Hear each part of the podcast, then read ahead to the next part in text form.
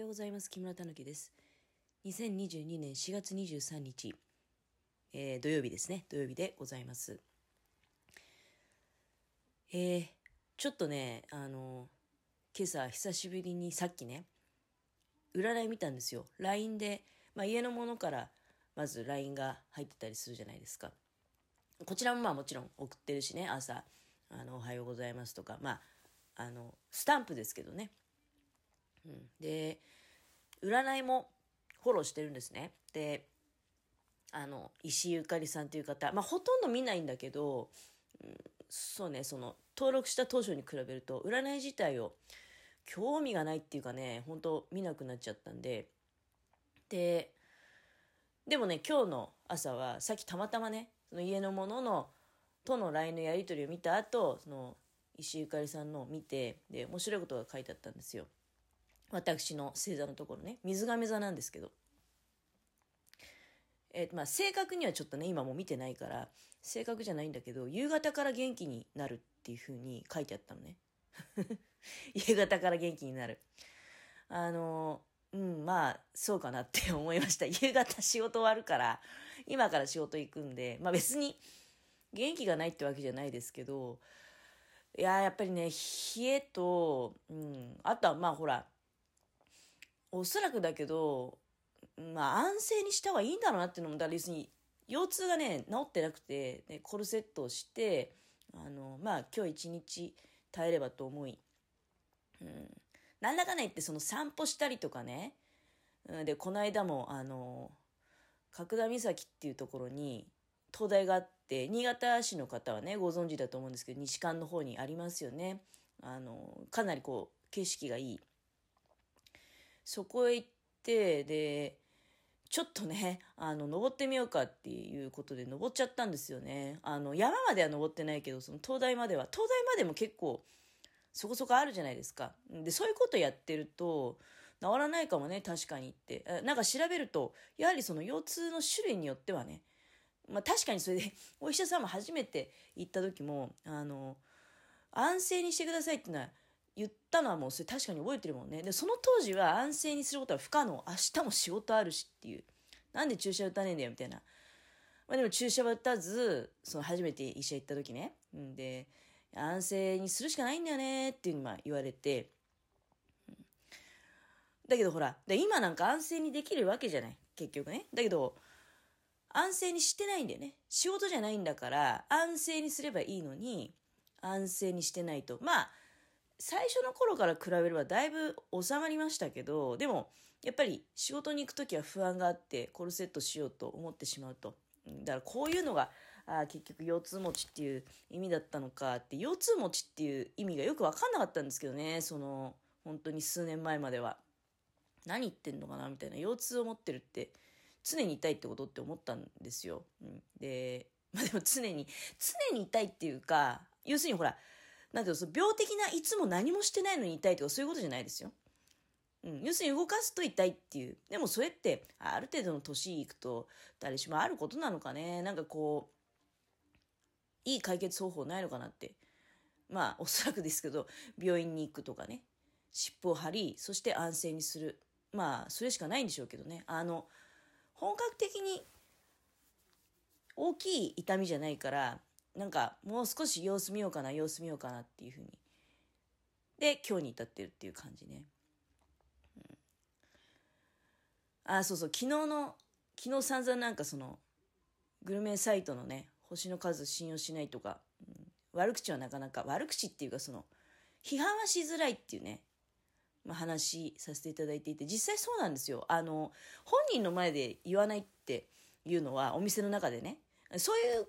ことは、それは当然、あの、常識的にそうなんだけど、そうじゃなくてね、家に帰ってきてから、ネット上で例えば、素直に思ったことを書く。その素直に思ったことを書く内容が、あの、ちょっとね、やっぱり、マイナス方向のことだと、本当誰でも見てるからね。うん、最近はつくづくそう思う。その、本当にいろんな人が、ツイッターをやっており、えーインスタをやっておりね。うん、あのまあだから、やっぱり、喧嘩したくないよね。自分は喧嘩をするつもりで言ったんじゃなくて素直に思ったことを言ったとしてもその言葉が相手にとってやっぱりまあ不都合不都合だよね。いいことを言ってほしいよね。応援してほしいよね。うん。だからまあそういう言いづらいな言いづらいなっていうかまあ言えないなっていうのはもうほんと確実にあると思うんですよ。よっぽどひどければ言うでしょうけどね。もうあのそれはもうあの逆に晒し上げられちゃうよね。ずっと前のあのほらおせちスカスカおせちでもないけどやっぱり本気で腹立っちゃうからもう晒し上げてやろうっていう話じゃないですか。まあだから多分そういうことっていうのも減ったよね。もう晒し上げられちゃうほどひどいことをするっていうのもまあ全くないってことじゃないと思うんだけど。まあ全くないってわけじゃないと思うんだけどっていうか煽り運転なんてねさっきもちょっと今目の前で時計代わりにあの土曜日のニュースついてるけど煽り運転って減らないよね。ドラレコ普及してでみんながもう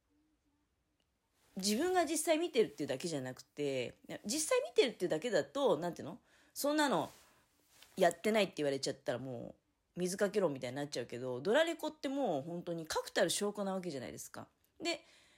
まあこんなにひどいことがありましたってネットとかね。で大体今ネットからテレビって多いよね。ネットで差し上げられているものをテレビ局の人が見つけておそらくね。でこんなことが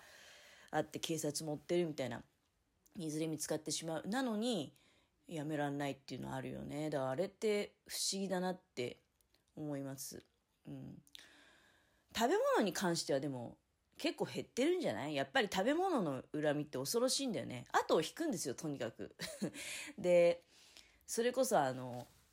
仕事量の話も、例えばその、仕事量って実際に自分が食べに行って、厨房の中をまあ観察する時もあるけど、出てきた料理見てもね、やっぱり思うことがあるっていうのはあるよね。なんていうの、極論言ったら、キュウリのスライスにオリーブ油と塩がかかってるだけみたいな。いくらキュウリの素材が良くても、で、それが仮に一皿1000円ですって言われたら、やっぱり、キュウリのカルパッチョで1000円ね。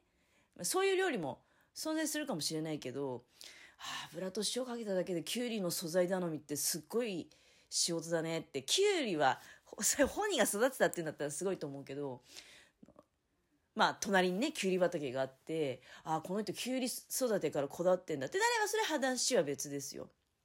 話は別だし、まあ、ベストなものでもう、これ今日一日しか出せないとかね、その貴重なものであるってことであれば、なるほどと思うけど、なんかそれが看板料理みたいになっていて、年中ね、出してて、きゅうりもどこから持ってきたのかよくわからないみたいなものに、うん、そのきゅうりのカルパッチョ1000円みたいな値段がついていたら、まあ、それキュウリの枚数にもよりますけど あの、あれみたいな、こんなんだったら私でもできるよっていう、そういう話なんですよね。うんまあ、こんなことでちょっと、この今日のね、会話をもうこれ以上膨らませたくないなっていうのがありますが、本当は言いたいことがあったんですよね。まあ私今これから仕事行くんで制服着てますけど、時々あの、スーパーとかでもう制服のまま買い物してる人がいらっしゃるんですね。で、明らかにも制服だってわかると。うん、で中にひどい人には名札もついてるって人もいて、どういうことだろうって思うんですけど、あれっていうのはどういうことなんですかね。私もまあ確かに面倒くさいから今制服着ていて、これから制服のまま職場に向かいますけど、間違っても帰りにあのスーパーとか寄ったりしないですよ。うん、私の場合はもう制服が制服なので目立っちゃいますんでね。だから店の人みたいに 明らかに思われちゃいますんで万引き犯捕まえてくださいみたいになっちゃいますから。あのそんなことはないけれども、うん、あれってだから結局その面倒くさいし事務服だからいいかみたいな感じで買い物来ちゃってるのかね。あの事務員さんが多いですよね。そういうもう制服のままね。まあ今時事務員さんで制服あるっていうのもだからそこそこの会社だよなっていうふうに思うんだけどまあ不思議だなって思うことの一つでございます。で私はねこの間のそのさっき角田岬の東大に行ったって話したけどその時に自分で手作りした赤い裾帯パンツを履いてその京顧問で作ったね。でそれを履いて行ってたのね。で朝それ、まあ、まず作り上げた時にこれ履くの結構勇気いるかもとは思ったんです赤いから。朱色ね。で勇気いるなと思いつつ当日まあもうデビューさせようと思ってでちょうど気候的にもいいかなと思ってね履いたらあので家の者にどうって聞いたら分かんないってわけですよ。どう？これどう？って聞いたら分かんないって言うから、分かんないじゃなくて、もういいか悪いかの二択だよって言ったら、悪くはないと。だからその返答を聞いて微妙なんだなと思いながら、まあ、勇気を出して、その日は一日履いていった。それこそさっきのその、レストランの話じゃないんですけど、あの人ってあの人変な格好してない奇抜な格好してるなと思っても言わないよね。絶対に言わないですよ。逆はあっても素敵な服ですねって言ってあの声をかけるっていうことはたまにあるよ。で声かけられたりっていうのもあるよ。あの歯医者さんとかの待合室でね。だけど変な格好ですねっていうふうに声をかける人はいない。それはどうしてかっていうとあの人やばい人かもしんないとかいう多分ね心の中で。あるだろうし私はだから勇気を出して堂々とねその赤い朱色の強固門のそういうパンツであのその日は一日過ごしておりました。誰も何も言わなかったし私がでねなんかだんだん慣れてきて午前中は出かける前はね家のものも分かんないとか言ってたんだけどなんか午後になってそのちょっとその角田岬とか歩きながらね家の者に改めてどう？って聞いたら、なんか慣れたねっていうふうに 言われました。見慣れてで、自分自身もそうなんですよ。朝は大丈夫かな？心配だなって思ったんだけど、もう、もう家に着く頃にはね、なんかこれが当たり前みたいになってたの。で、それで、ふと思ったのは、あの、パリコレでとんでもない格好させられてるモデルっていうのも、おそらくそういうことなんだろうなと。うん。やっぱり、堂々としてますよね。堂々としていて最終的には自分が慣れると。慣れて何とも思わなくなると。